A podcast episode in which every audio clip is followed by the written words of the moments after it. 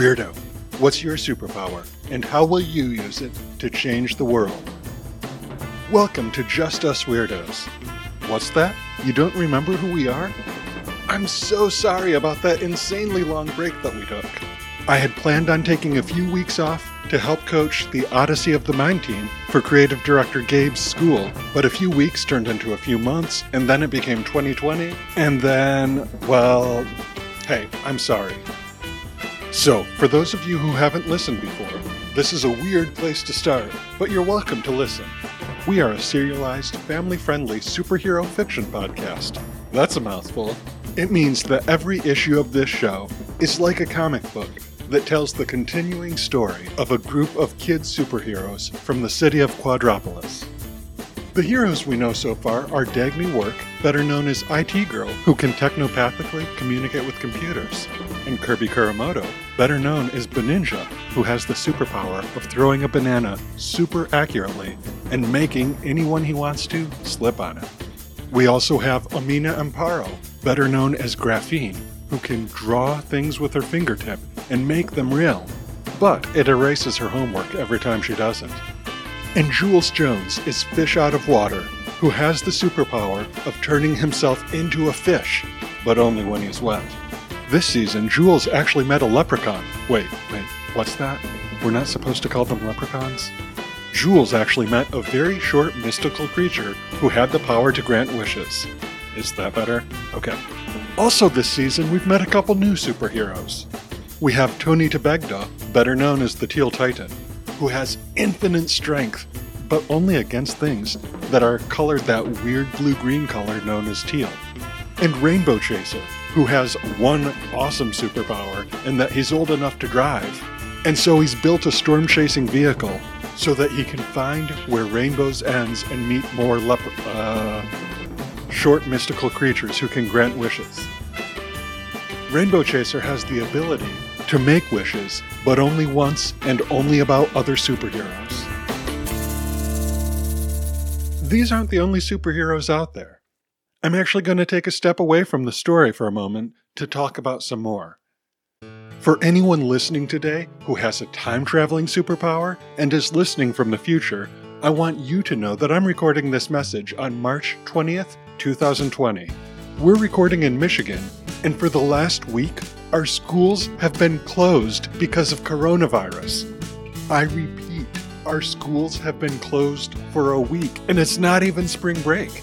In fact, the governor has ordered that our schools are closed until spring break starts, so we have an extra week after that.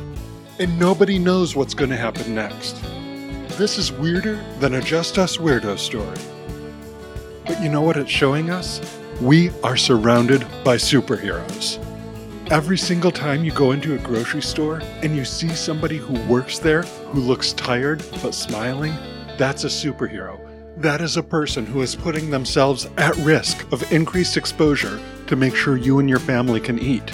And when you see the garbage truck rolling down the road, guess who it's driven by? That's right, more superheroes people who are exposing themselves to whatever germs that we put in our trash cans to help keep us safe and healthy.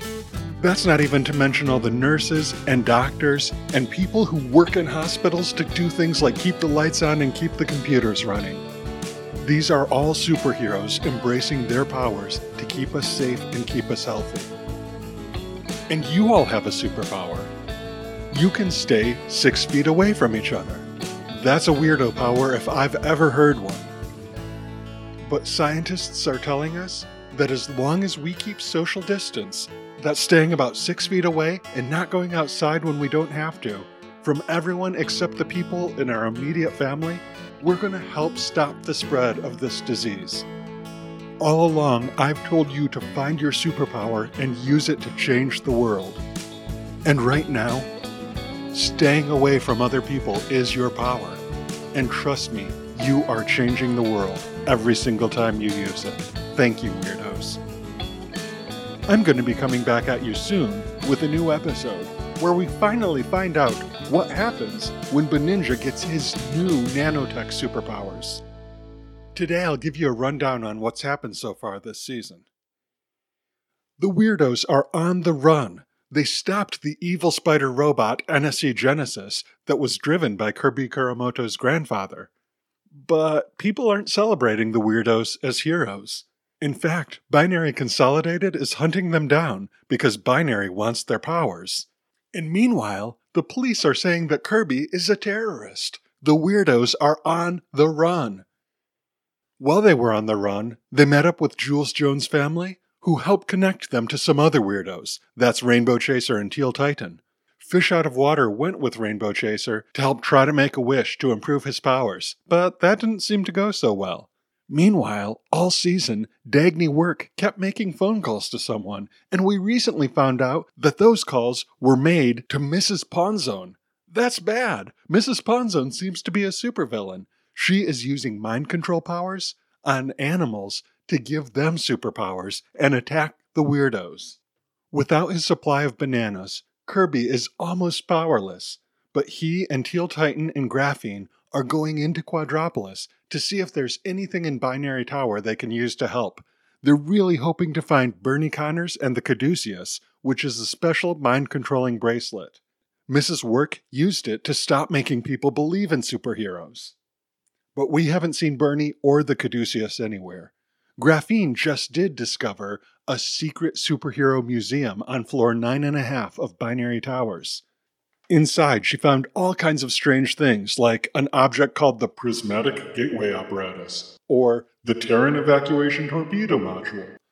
She didn't find the Caduceus, but she did find a mechanical banana.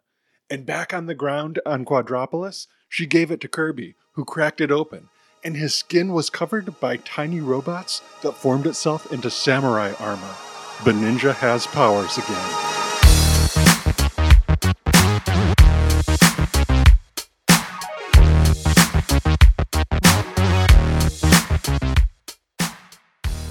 And he's gonna need them because Mrs. Ponzone has flown her invisible plane to Quadropolis and has brought her superpowered animals to attack the city. And Mrs. Work won't have any of that. She has assembled her army of hunter drones and seems to be fighting against Mrs. Ponzone. She's asked the weirdos for help, but they don't trust her. The other person they don't trust is Dagny, who's flying above the city right now on a gigantic albatross that she got from Mrs. Pawnzone. As the weirdos prepare to fight against the combined armies of Mrs. Pawnzone and Mrs. Work, Dagny disappears, leaving her friends behind. We're going to pick up the story with Beninja, Teal Titan, and Graphene facing off against the superpowered animal army of Mrs. Pawnzone and the drone army of Mrs. Work. Oh, and by the way, Mrs. Work is now wearing her own NSE spider suit. Made of the same technology of the artificially intelligent robot that almost destroyed Quadropolis just a couple weeks ago. This is going to go well, isn't it? So, I'm really excited to tell you the rest of the story, which we'll pick up in a couple of days with issue 36 Supervillain Rumble. In the meantime, I hope all of you are staying safe, staying isolated, and staying comfortable. I want you to think of something weird and put a smile on your face, because it's almost time for issue 36 of Just Us Weirdos. The music you heard today is courtesy of Joe Carnwath, who wrote and performed our original theme music. Right now, you're listening to Cinderella, used by permission from Love Hustler. You can find Joe Carnwath and Love Hustler on Spotify. Thanks for listening, and remember be kind, be creative, and most of all, be weird. See you soon, weirdos.